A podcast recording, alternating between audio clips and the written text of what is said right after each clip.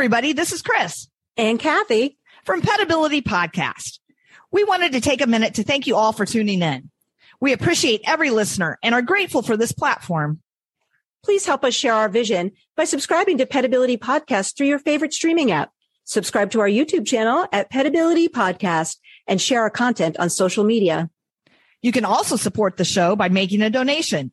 Simply go to our website at petabilitypodcast.buzzsprout.com and click on the heart symbol at the top of the page. Thanks for listening. We hope you enjoy the show.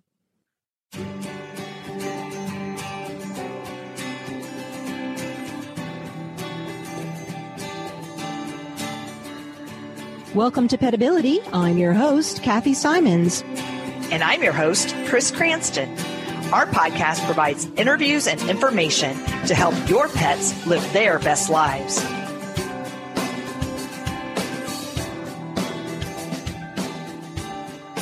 Hey, Kathy, are you ready for an enriching podcast? Ooh, Chris, I am. Do tell. Well, okay, but I think all of our podcasts are quite enriching, but that might be a personal bias. But today we are going to focus on enrichment as a topic. I am so excited about this, that this is our whole jam. Enrichment. Yes. And it covers so many layers of what we do in rehabilitation. And so I am happy we're finally targeting enrichment because, no pun intended, because we do tend to mention it almost every podcast. And today we have the goddess of enrichment with us. Her name is Amanda Shine. So exciting. I know. So in her online bio, Amanda states, quote, "I love animals so much that I made it my PhD and my career." Now, to me, that's enough said. I don't even think we need to go on, right? That speaks for itself, but I will. So Amanda pursued a graduate degree in animal behavior at Northeastern University in Boston. Amanda's PhD dissertation examined the effects of environmental enrichment on zoo animal welfare. And the rumor is she has some great zoo stories that I'm sure we'd love to hear today, right? Yeah, I can't wait to hear those. I know. So I met Amanda originally when she was teaching a dog agility seminar. Amanda is the founder of Data-Driven Agility, and due to her training as a researcher, her agility school takes a scientific approach to dog training.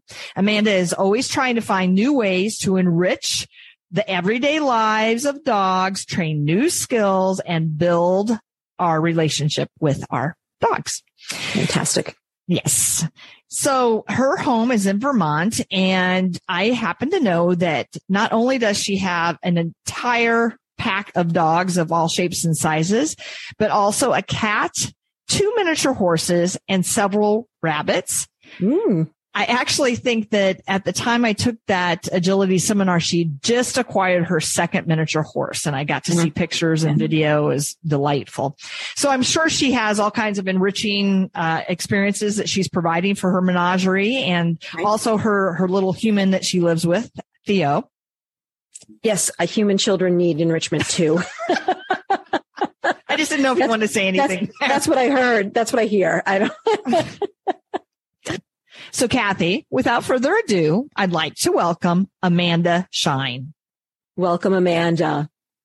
As a segue, Amanda, can you tell us a bit about what your dissertation involved? I know it was an agility colleague of mine that shared your dissertation with me online, and I didn't even know that you had this life before agility. When I read the paper, I was just fascinated, and I probably butchered what your outcome was, but I know I've shared it with many a pet client in the rehab world over time to try to get them to do more enriching activities with their pets. Yeah. So, I've always been, like I said, interested in animal behavior, and I initially thought that I wanted to be a veterinarian. And then I worked for a vet for some time, and I realized that really what I was interested in was the behavior of animals, not so much their you know, their physical well-being, and I cared more about their behavioral well-being. And so at the zoo, you know, pets, as a general rule, certainly compared to zoo animals, tend to have a lot more, their life is just more enriching. There's more people, there's more things going on, there's toys, they're interacting. Oftentimes, a lot of pets get to go places, but zoo animals are in kind of the same exhibit day in and day out. And a lot of our zoo animals have engage in behavior that is indicative of poor welfare. So they'll pace, they'll do other sorts of stereotypes. And I was really interested in coming up with different ways to provide them with enrichment so that they could engage in behaviors that gave them some agency and let them kind of have some control over their environment. So wasn't it some sort of ungulate animal? I think they were given food in a dish, traditional feeding, and then also food that they had to work for. And hands down, these animals chose the food that they had to work for. There have been so many studies that have shown that. Monkey, I mean, just across the board, with the exact same type of food, if they have open food in a bowl, these animals will generally work for food that they would not eat on their own. And in fact, my little mini poodle Giggle will do the exact same thing. If I try to give her kibble in a bowl, she will not eat it. But if I ask her to sit and I click and I give it to her, she'll eat it as a reward.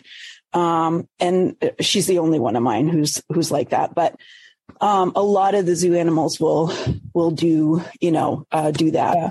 I think agency is really important for the well-being of kind of all of us. And so some of the different studies that we did, there was one, I was working with ocelots that are a type of fishing cat at the zoo, and cats kind of traditionally they're not great zoo animals. They tend to have a lot of stereotypes and stuff.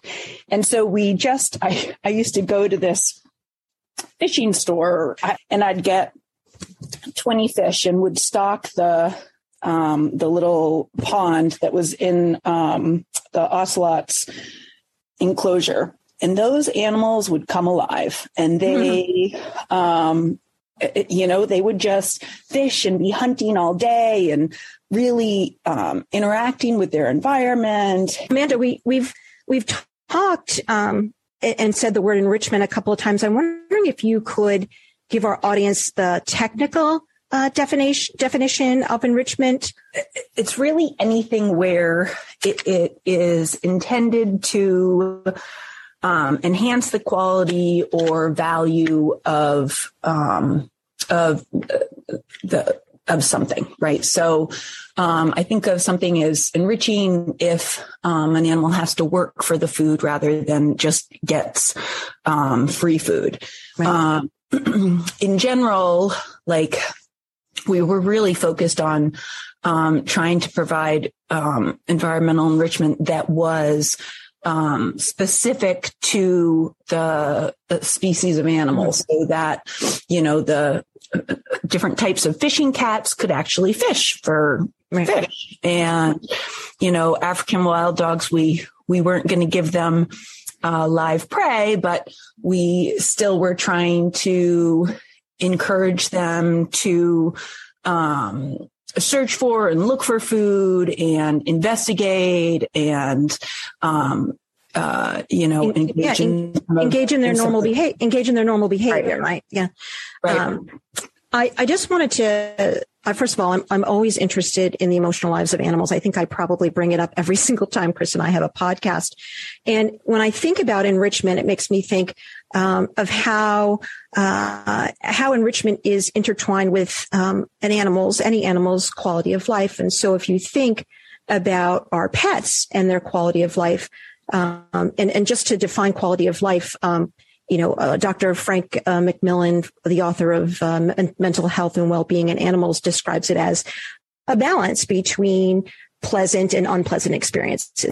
Just like us, our dogs are, or pets are going to experience some pleasant things, and they're going to experience some unpleasant things, right? And so when I think about, you know, there's all these factors in quality of life. And as a veterinary technician, the first things I always think of is, does a pet have pain? Are we able to control this pain? Are they eating enough? Are they drinking enough? Do they have mobility, or do they need to be helped with their mobility? And also the final one is joy.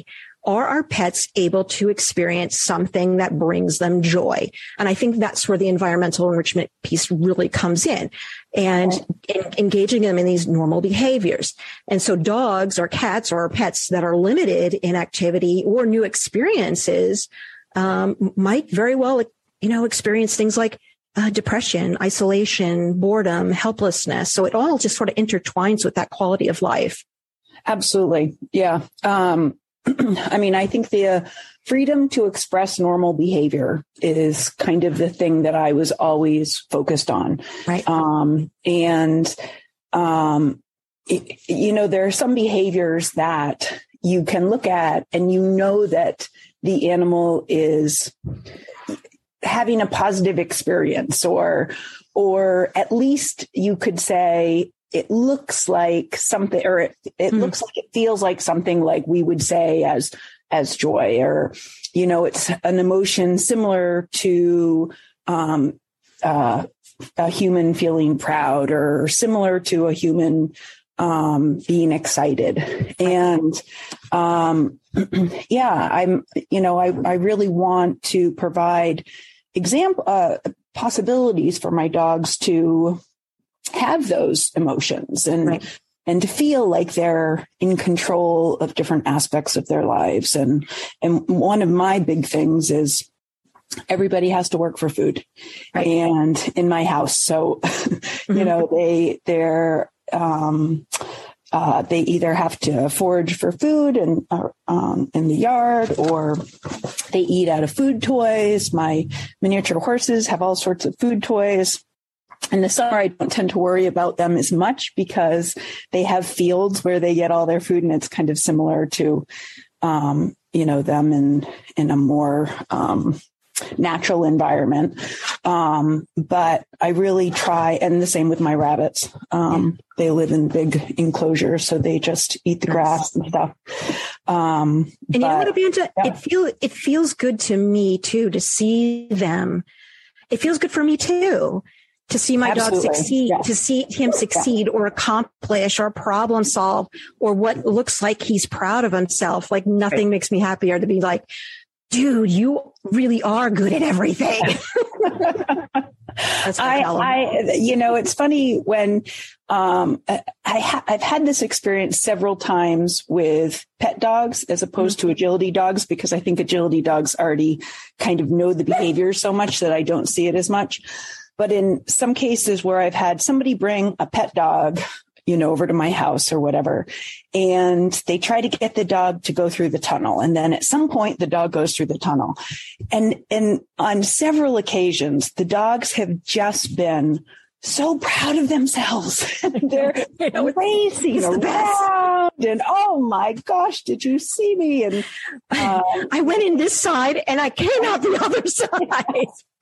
You know, and it's really, and I don't know exactly what the feelings are, but they certainly look very similar to what a person does when they're feeling proud. And, you know, in that situation, that would make sense. And, I think that's one of my favorite things to see is a dog feeling really proud of themselves. You know, Amanda, earlier you said that you would go get bait fish for the fishing cats at the zoo and put them in their pond.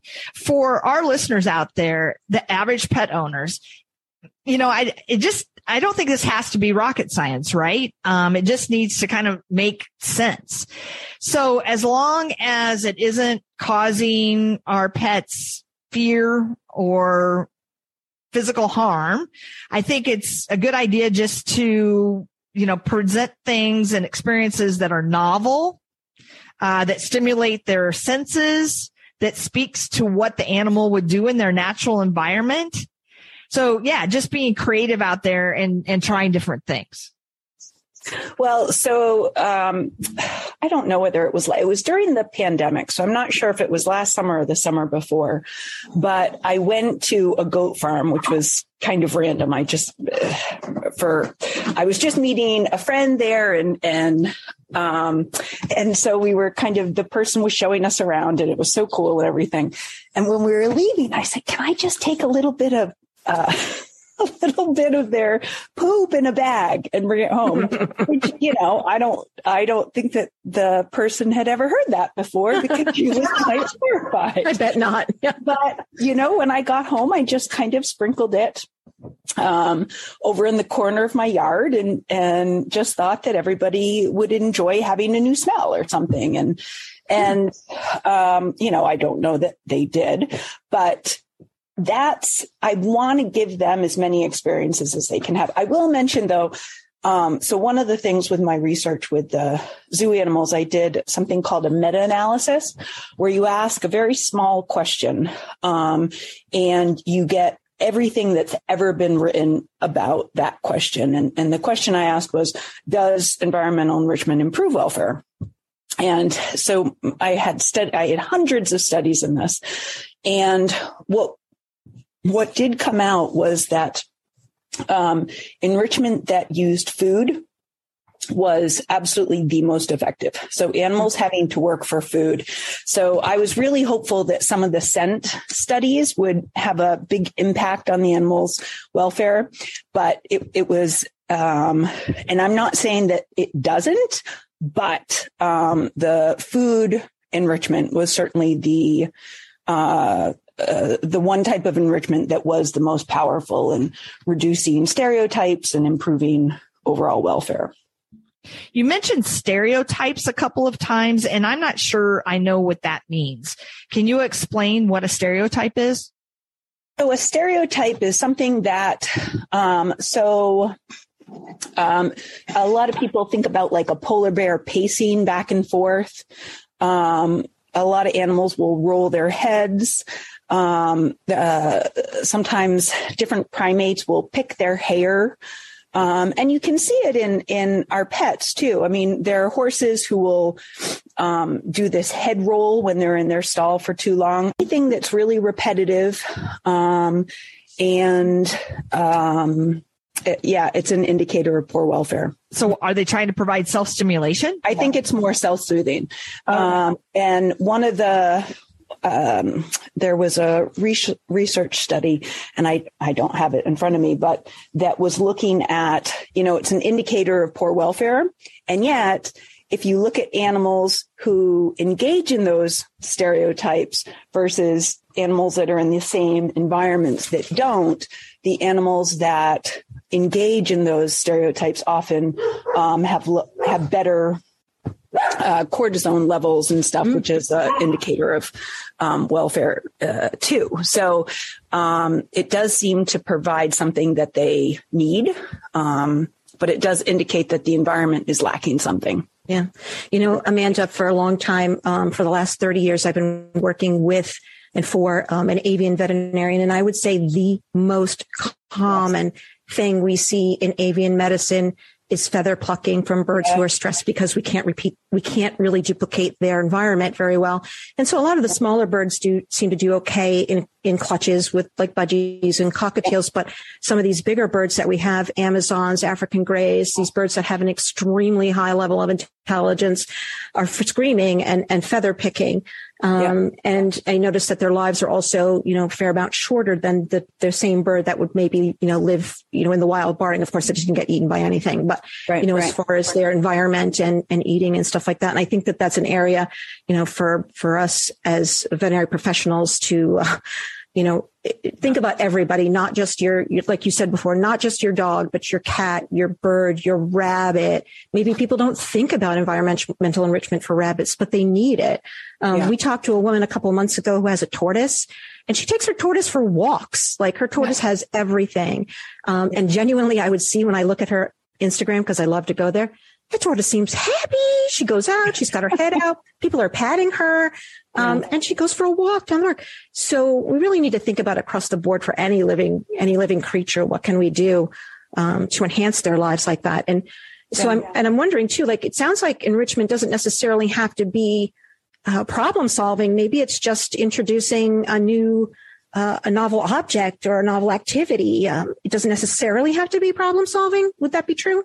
No. Yeah. I don't think it, I don't think that there's much problem solving going. So my rabbits live in really large outdoor areas where they just eat the grass all summer. Right. And I don't think that there's much problem solving going on there. I think they're just, eating. But, exactly. But they're doing it themselves. They're choosing when they're, having to move around to get it and stuff. And I think that that's an enriching environment.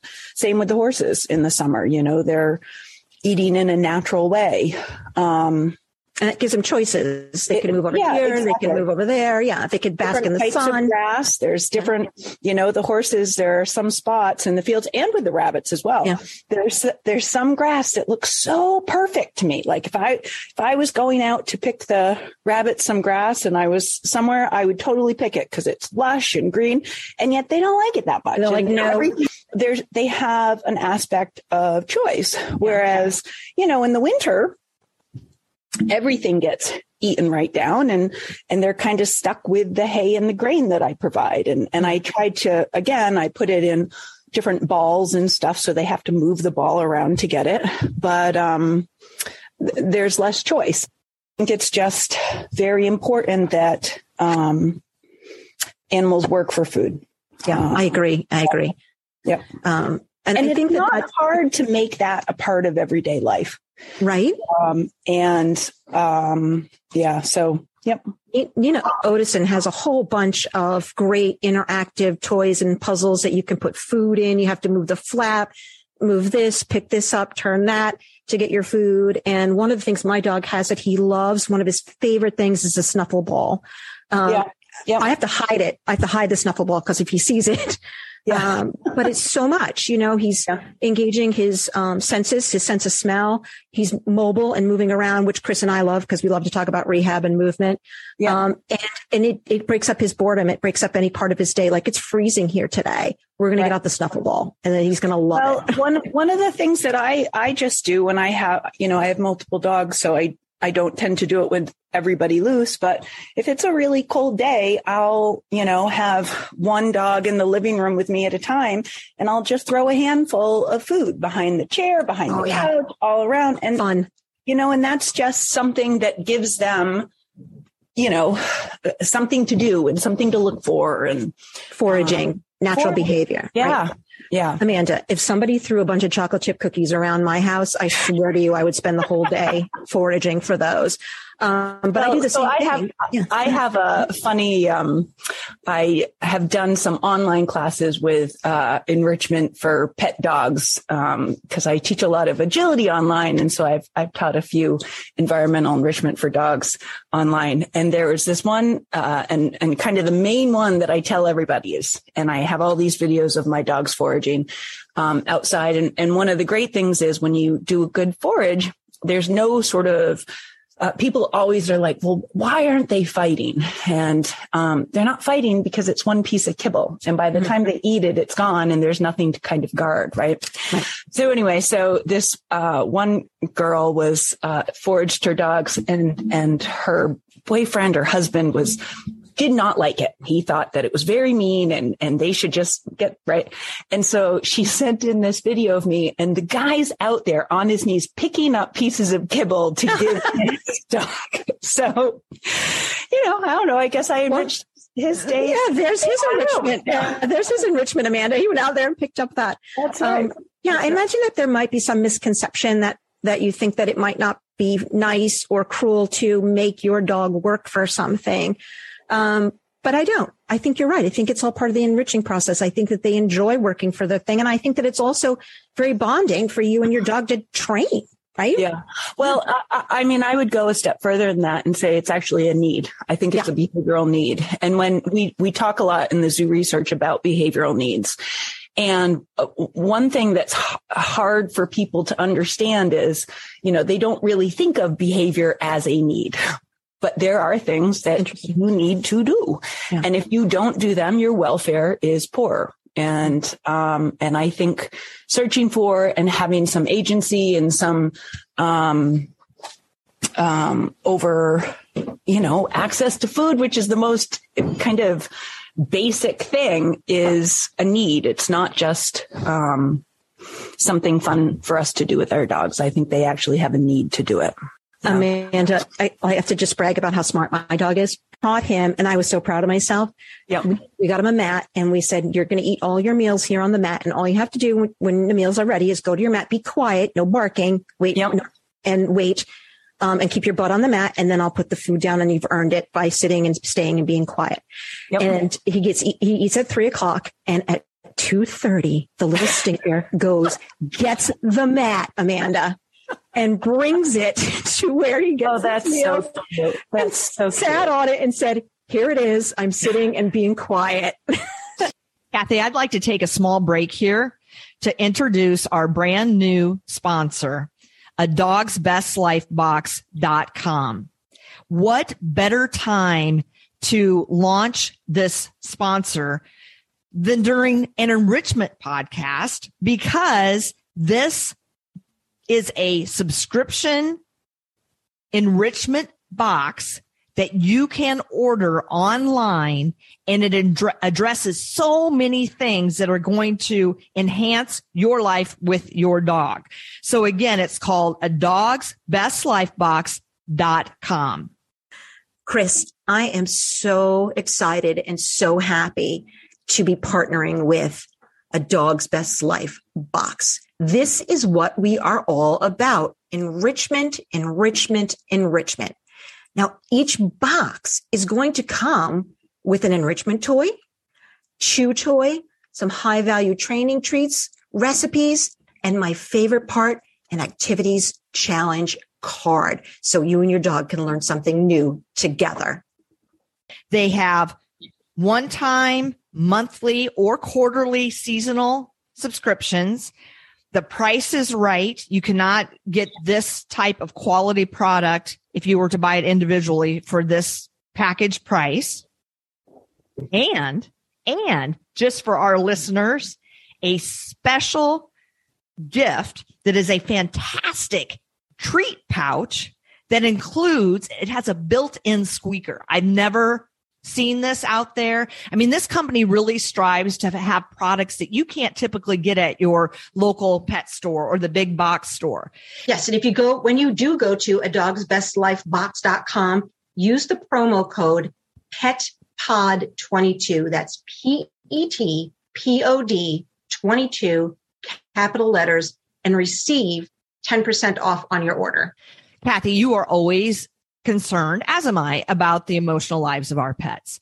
And in this box, you will have tools to address their emotional lives and ensure their joy. So again, go to adogsbestlifebox.com and put in PetPod22 to get both 10% off and your special gift through the Petability Podcast. So, Amanda, you have mentioned and used this word agency and choice a couple of times. And in preparing for this talk today, our little chat, I actually looked up, some kind of technical stuff in terms of definitions and things online. And that's one of the things that they talk about. So I'm just going to read this and see if you have any comments. So, perfect. Environmental or behavioral enrichment is the process of manipulating an animal's environment to increase physical activity and normal species typical behavior that satisfies the animal's physical and psychological needs. It reduces stress and therefore promotes overall health by increasing an animal's perception of control over their environment and by occupying their time. Yeah. And they say that the techniques utilized generally fall into 5 categories. And the first is food-based enrichment, which we've talked about. Yep. Sensory enrichment, which we haven't touched on a whole lot, but let's review for our audience what the 5 senses are. So sight, smell, touch, hearing, and taste. Novel objects would be the third one in the list. Social enrichment and positive training. Mm-hmm. So in that vein, I've been thinking of this the whole time.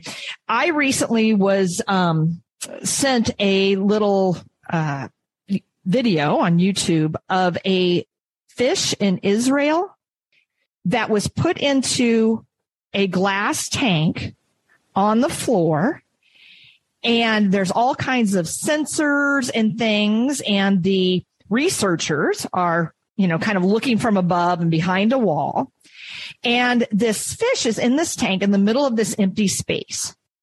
And as the fish swims, it is controlling the directionality of the tank. The researchers were saying it did not take long. It looks like a typical goldfish, some sort of goldfish, for this goldfish to determine that it had control over its environment.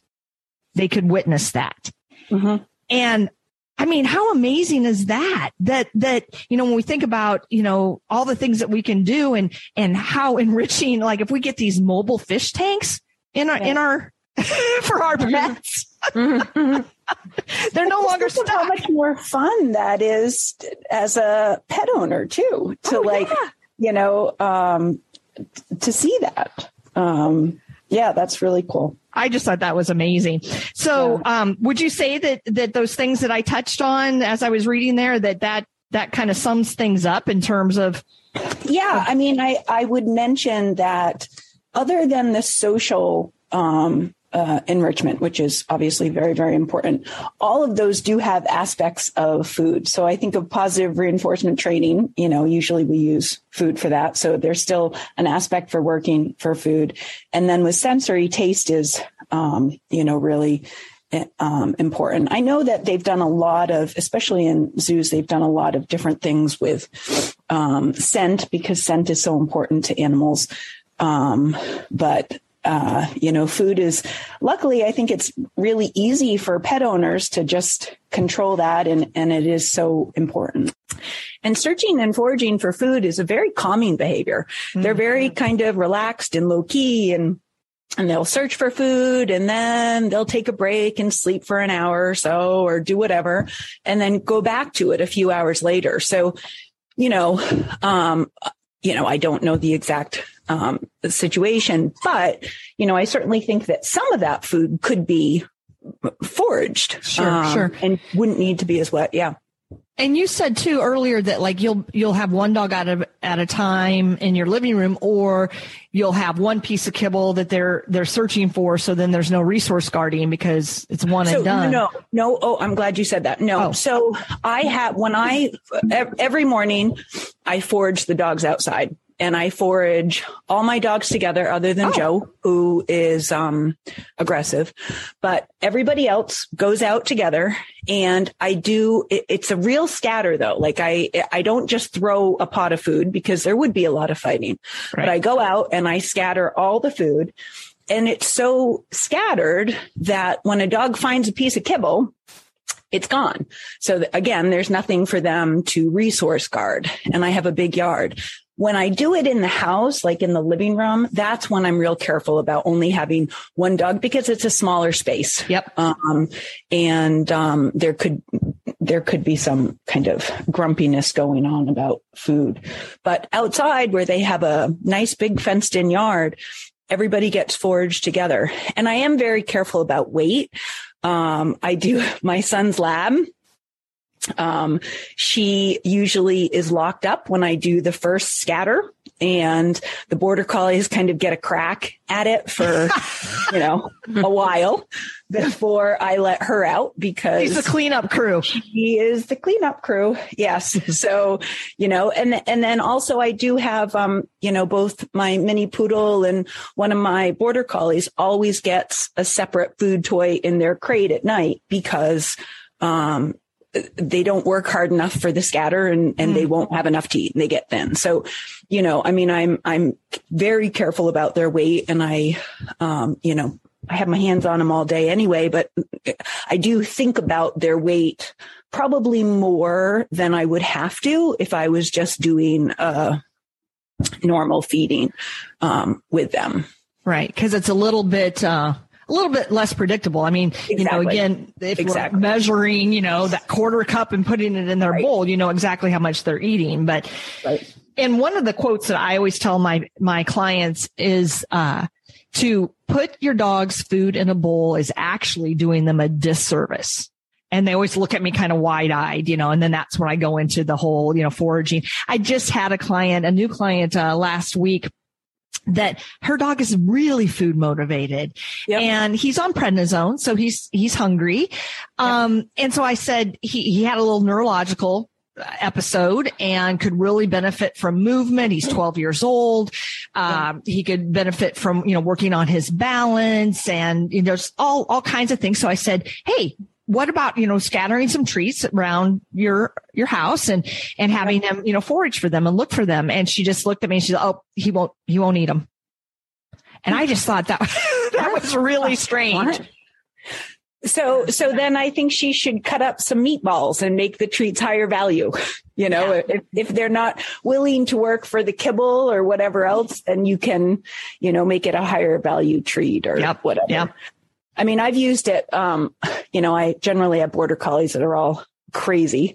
And I had a dog, Dilly, who was terrified of my kitchen floor because it was slippery. Mm-hmm. And so I used to just lock him.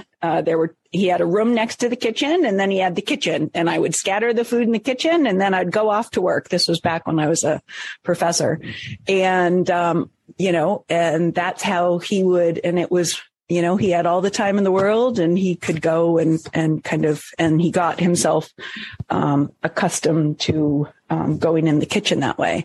The one thing that I will mention about when you talked about environmental enrichment and you said it reduces stress.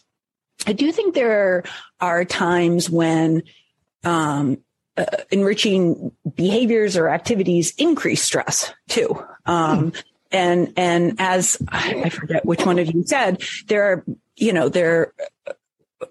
we can't just have positive experiences in life. Oh, that was Kathy. Yeah. Yeah. Balance between positive and negative. Exactly. And, I do think it's okay for our animals to go through some stress and to kind of, as I'm trying to tell, teach Theo, like you've got to work through things and you can be frustrated and work through it. And, I have the pretty hard food toy that I just gave to Joe, Joker the other day. And I was working out with the horses and he was working at it. And then he just looked at me and just started barking and stopped doing the toy. And, he was really frustrated.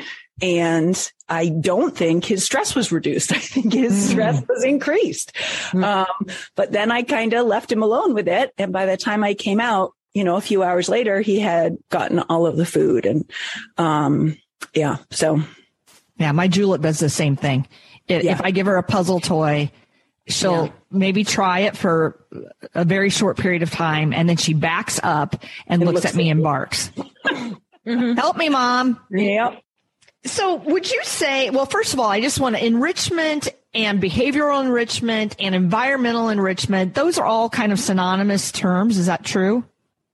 Yeah, I generally think of, and I don't know how much of this is true in the field, but I think of environmental enrichment as a little bit more trying to make the enclosure or the, I think of it for zoo animals that you're trying to create an environment that, so for a fishing cat, for them to have a pond, for them to have access to the different things. Whereas I think of enrichment as maybe, like you said, a Kong with food in it or something. So that makes sense.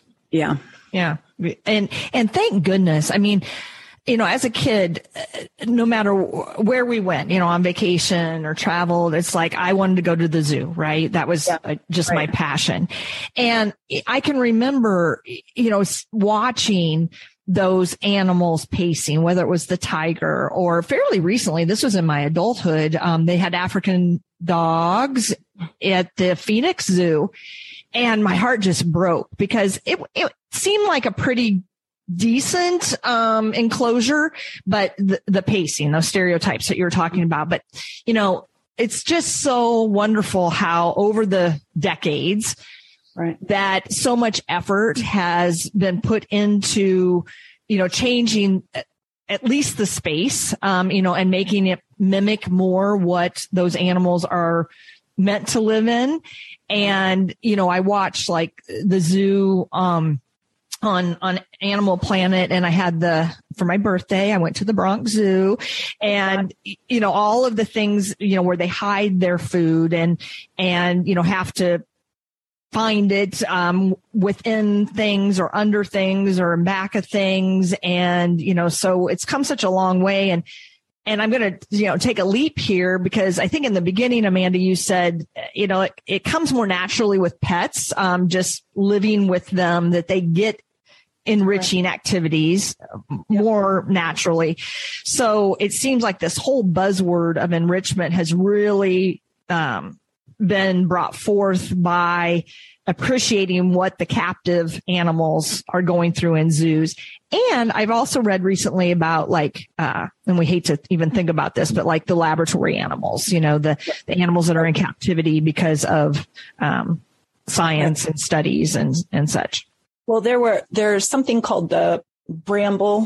There was the Bramble Committee, and they came up with the 5 freedoms, and it came about back in, I think, the 1960s. And it was originally there was a book written talking about animal machines, and there was this outcry from the British people, and they just said, you know, and it was looking at the welfare of farm animals. I'm sorry, I should have started with that. So it was looking at the welfare of farm animals. Gotcha. And so they did this whole big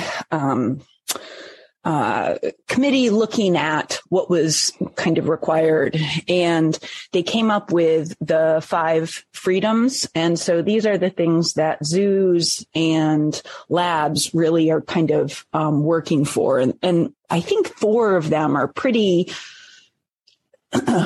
obvious. So like freedom from hunger and thirst, freedom from discomfort, freedom from pain or injury, and freedom from fear and distress. Those are kind of course, right? Animals should be free of those. But the last one is the freedom to express normal behavior. And that is one of the things that is very hard in a lab environment, and often in zoo environments. I think that that's what a lot of the people are, you know, who really do care about the animals are trying to give them. You know, we've talked a lot about, you know, dogs and how you enrich for them. You kind of touched on, you know, that you do, like when the horses, for example, can't be out in the pasture.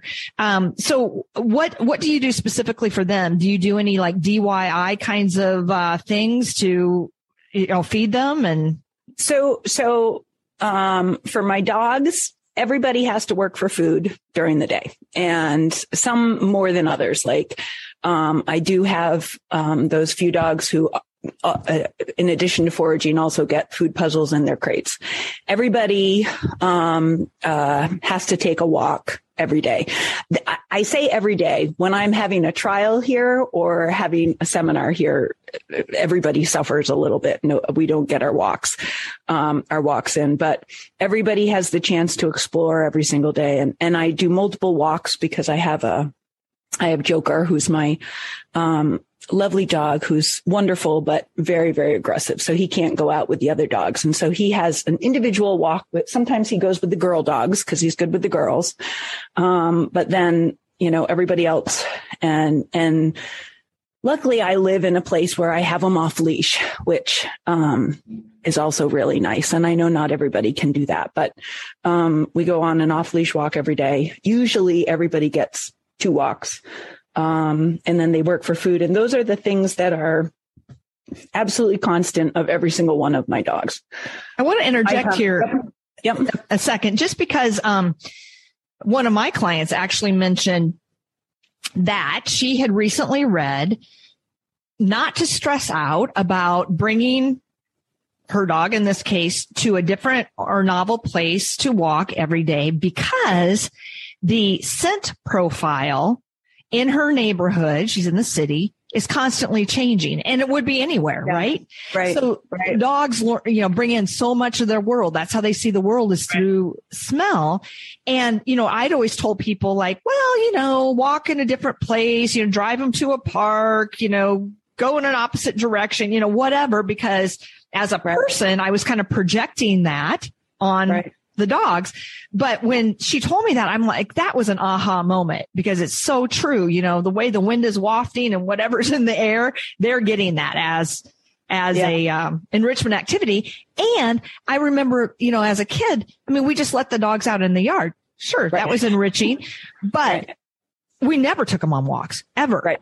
And Kathy used this phrase recently, and I love it. She said, the more we know, the more we grow. And I have certainly grown over time. And so, you know, in addition to my dogs going in the yard, they definitely get daily walks. So carry on.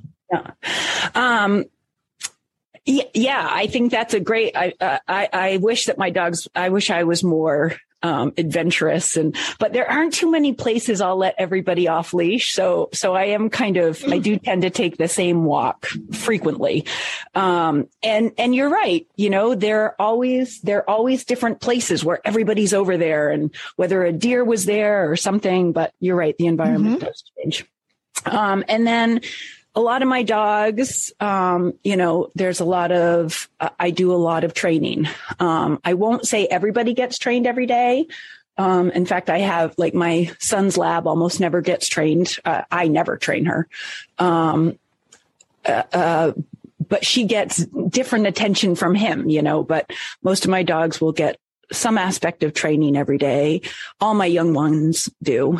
And those are kind of the three things that I think of as the core, and then of kind of every day, day in and day out. And then whenever, you know, as I said about the goat farm, then I'm always kind of on the lookout for something new, and doing something different, and, you know, trying a new activity. And so, like, some of my, I have an old Joker is a little bit older, and, you know, his agility career is, winding down. And so I'm having fun doing different tricks and different Frisbee tricks with him, and having him learn new things. And one of my dogs, I'm teaching to do a handstand, and, you know, just cause simple things. Yeah. And I taught him and Joe to jump on my back. So they can jump on my back, and they look over my shoulder. It's very cute. I have to be careful, though, because I have to have a coat on, or it really hurts. I bet. So, yeah, I mean, does that answer your question? Yeah. But what about for some of the other animals? I'm curious. I was reading. Okay. Yep. And I was reading online, I think it was a study or some sort of magazine, and they use this phrase. It was like enrichment equals caring. And I know we talked a lot about food, but I always think about, like, food equals love. And so, you know, kind of beyond that, enrichment equals caring. And they were talking about the pocket pets, like the rabbits and guinea pigs and so forth. And one of the things they suggested was just trying different types of bedding can be enriching. That's and different chew things, different types of wood for them to chew on.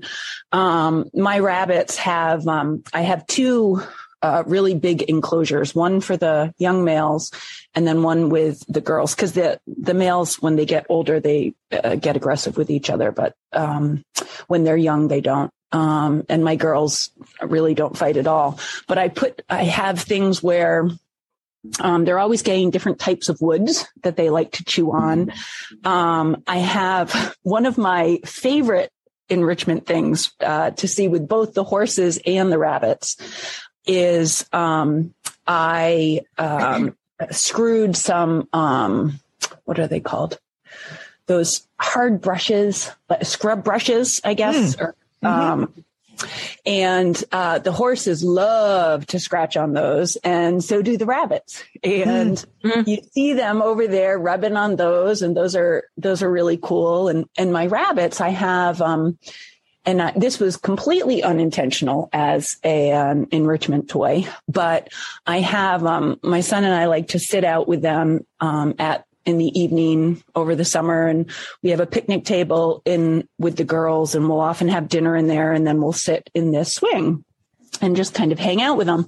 And the rabbits love the swing, and they jump on that swing. So and cute. Swing, yeah. And so that has been like this great toy that, you know, I didn't really see as, I didn't put it in there thinking that the rabbits would like right. it, but, you know, and then just giving them, they love climbing. I'm always seeing my rabbits up high on. So I have a big, indoor, like shed for them to go in the winter. And I just ended up putting kind of stairs so they can climb up to the top. And I'm always seeing my rabbits up, you know, 12 feet in the air, looking around and just investigating, and just opportunities for them to use their brains, use their bodies, you know, in new ways. One of the fun things I do with my rabbits is I love hostas, and hostas are edible and are not a problem. And so I have my hosta gardens in with the rabbits, which sounds a little bit ridiculous, but it's kind of like this year-long battle where I'm trying to have fencing that works, and they're trying to get in, and, you know, and some days I win and some days they win. And I have I have cucumbers out in their areas. I have tomatoes, and you know, I don't tend to eat from my own garden because I'm a pretty limited cook, but I love picking my cucumbers, and I just toss it right in with them. And I have apple trees and pear trees in. So when the apples and pears, you know, fall, they just get to eat them. And, you know, nice. Yeah. So I kind of am somebody who's like anything and everything, as long as it's, you know, not harmful, as long as the plants are edible, if they get them, you know, you never know what they're going to use. I was just at a client's house. I need to send Kathy these pictures and videos. I had no idea. I'm treating their dog in the living room, and I glance up and there's a bunny, and she has free range of their house. She's litter box trained, and she's 13, which they said is very old for a rabbit. And you talk about unintended enrichment activities. Nick had made a cart for their dog when she was having some trouble walking. And he said it was, you know, a huge failed and work for Penzi. But the rabbit, I think her name was Honey Bun, claimed that cart. Yeah. As, you know, hers. And so it had like two shelves, and she would jump up onto the shelf, and they wheel her around the house on it. And I actually made that statement because I was preparing for our talk, and this was just last week. And I said, wow, what an enriching activity for Honey Bun. Well, and I'm not surprised because my rabbits love the rocking chair. So they have the swing. And so I ended up putting some rocking chairs in, and they just love that movement. They love, so I'm not surprised she likes getting wheeled around, which is a bit counterintuitive because we're talking about natural behaviors, you know? Yeah, absolutely. Yeah. She likes what she likes.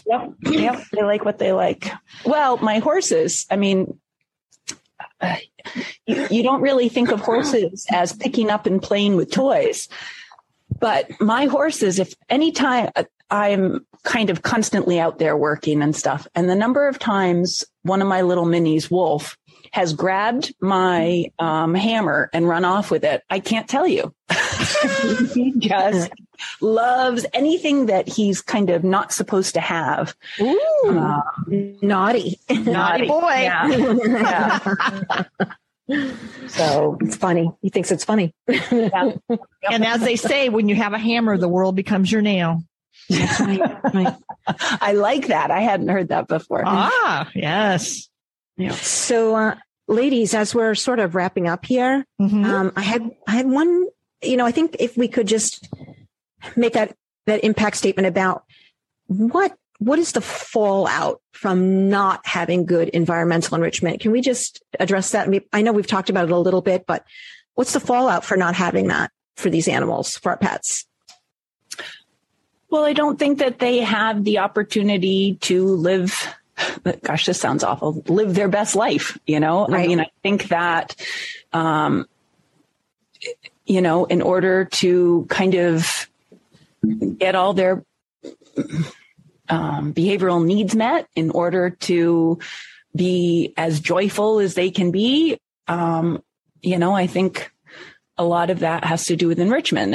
And I do think that there are a lot of people who have pets where just kind of their natural day is enriching. I mean, my dad lives on this big kind of place where he's out gardening every single day. And, you know, the dogs live in the woods and go around with the garden. And he doesn't really have to think about enrichment. And yet his dogs have, you know, a very enriched life. Mm-hmm. But those of us who maybe have more dogs or don't have as, you know, the ability to have their dogs off leash all the time or, you know, go through the woods and living in that environment, I think it's more important for us to provide those opportunities, even though it might be in a more artificial way, yeah, for our animals to have those opportunities to, you know, and explore their world. Yeah. If we think about, explore the world. And if we think about it, maybe as owners, maybe we tend to think maybe a little bit more about their needs as far as like, well, they're indoors and they're getting their food and they're getting, you know, medical attention, but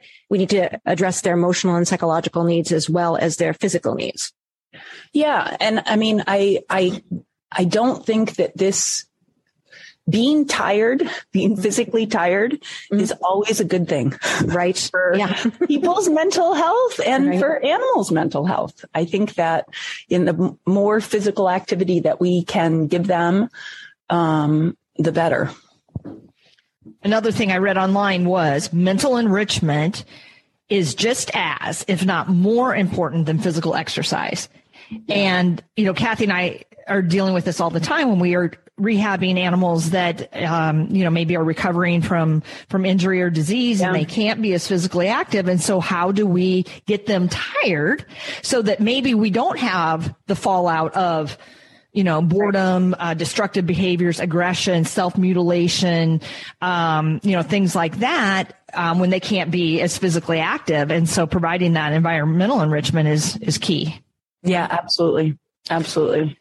And you know, if folks out there are still a little bit confused about, you know, what enrichment may be, I actually saw something that was making an analogy to like kids in the classroom and doing enriching activities, you know, and like after school programs. So, you know, kind of making this parallel, you know, yes, we need to, you know, learn math and English and these kinds of things in school, but we know that school provides, and certainly came out during the pandemic, so much more than that, right? So again, the social interaction and so forth, but they were saying like after school programs that include things like yoga, cooking, sports, science experiments, board games, art, you know, all of those things that, you know, we're struggling to fund because, you know, that some of the powers that be don't think that they're that important. But that would be, I think, a great analogy between what our pets need and what our children and our society needs, and falls right into that whole mental enrichment stimulation thing. Yeah. I mean, I used to always think about enrichment was why we want to be alive. You know, those are the things that we want to do, that we want to have fun. Not the things we need to be alive, but why do we want to be alive? Yeah. What brings us joy? Yeah, exactly. That's a good summary. Can you tell us, Amanda, where our listeners might be able to find you, or do you want them to? Yeah.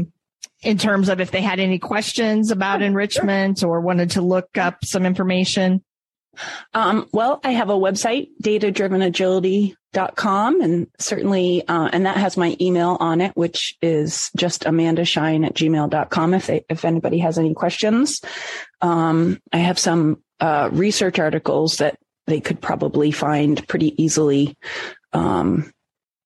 on the web as well. Yes, I did. I found a plethora of information, from your research days. And I know you briefly mentioned that, when you were teaching, when you were a professor and you were in, I think, the psychology department at Bridgewater State. Yep. Yeah. So you have a ton of stuff out there. Really cool. Well, thank you, Amanda. I learned a lot. I'm exhausted. You guys. Thank you guys for having me. Yes, thank you for taking time out of your day. And please give all of the critters at home a gentle pat and some enriching activities for me. I will. Thank you. All right. Take care, Amanda. Thanks. You too.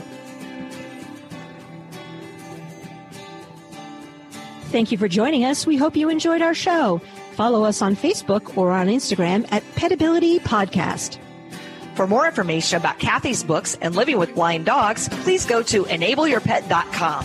Thank you, and please tune in next time.